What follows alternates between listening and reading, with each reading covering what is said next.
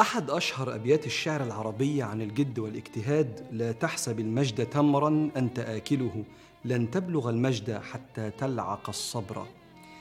الأبيات دي وراها قصة إن الإمام أبو نصر القرطبي كان رايح يحضر مجلس شيخه أبو علي القالي. هو رايح في الطريق الدنيا مطرت. ما رجعش البيت. كمل ووصل المجلس ولبسه غرقان. فلما الشيخ شافه وهو بهذه الهيئة قال لا تحزن. وأنشد الأبيات دبوا إلى المجد.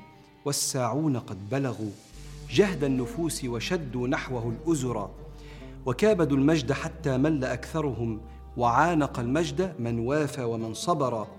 لا تحسب المجد تمرا أنت آكله لن تبلغ المجد حتى تلعق الصبر.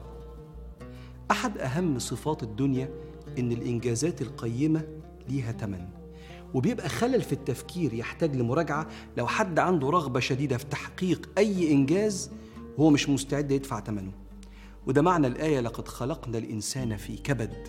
والآية الثانية يا أيها الإنسان إنك كادح. إلى ربك كدحا فملاقيه تصور واحد مكسل أو مستخسر يدفع تحويشة العمر في بيت يقويه هو وأسرته. لا طبعا كل حاجة ليها تمن مناسب لحجمها. التغيير مش كبسولة تاخدها تنام وتصحى كريم وهادي وعندك علم ومش بتتعصب. التغيير رحلة ليها تمن. بتبدأ بإدراكك لعيوبك واحتياجاتك ثم قرار جاد بالتغيير ثم متابعة وتضحية ومجاهدة. يصحبها توفيق من ربنا للصادقين. ما كانتش محاضرة طيبة من سيدنا النبي عليه الصلاة والسلام الصحابة طلعوا منها يبكوا ومتغيرين. لكنها سنين من الجهد والتعب والتفهم والتحمل اتدفع الثمن لبناء هذا الجيل اللي نشر العلم والدين في الدنيا كلها. حتى إن الصحابة نصهم اسمهم المهاجرين دفعوا ثمن نصرة النبي بترك الديار والنص الثاني اسمه الأنصار اللي حياتهم كلها كانت نصرة في ظهر سيدنا رسول الله عليه الصلاة والسلام. دفعوا الثمن فكانوا الصحابة. وانت بتسمعني دلوقتي يمكن عينيك بتدمع وانت بتفتكر أتمان دفعتها لإنجازات ليها قيمة في حياتك. من أول ساعات نومك اللي دفعتها وانت طالب تمن لفرحة الشهادة.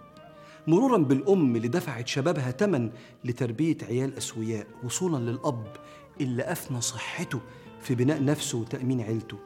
وكلهم تشملهم رعاية الله والذين جاهدوا فينا لنهدينهم سبلنا وإن الله لمع المحسنين. فخليك دايما مستعد لدفع الثمن. تمن أي إنجاز بتحلم بيه. وتأكد إنه شرف بل واصطفاء من ربنا إنه يخلق جواك آمال ليها قيمة. ثم يسخر مجهودك وعمرك ومالك في دفع تمن هذه الآمال. التمن اللي بتدفعه ده لتحقيق آمالك يشبه الأقساط اللي بتدفعها في بيتك الكبير. بيتك الحقيقي الجنة. ألا إن سلعة الله غالية.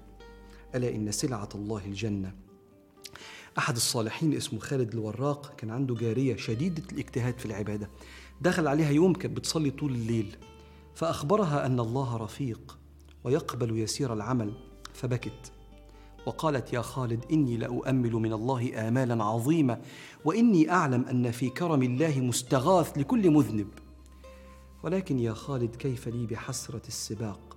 قال وما حسرة السباق؟ قالت غدا يوم الحشر إذا بعثر ما في القبور وركب الأبرار نجائب الأعمال فاستبقوا إلى الصراط وعزة سيدي لا يسبق مقصر مجتهدا أبدا.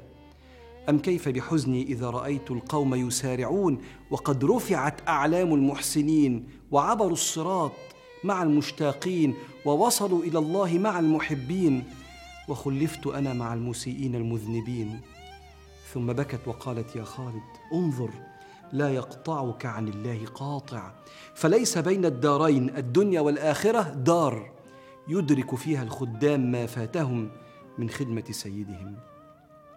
فاحمد ربنا سبحانه وتعالى لو خلق جواك أحلام وآمال هيسخر فيها مجهودك وحياتك ومالك عشان تحققها. بكده بيبقى الحياة ليها قيمة وميزانك بيتقل يوم يقوم الناس لرب العالمين. فاللهم يا ربنا أكرمنا بآمال شريفة تفنى فيها أعمارنا. ونستثمر فيها أرزاقنا حتى نبعث في ركاب أصحاب الهمة العالية.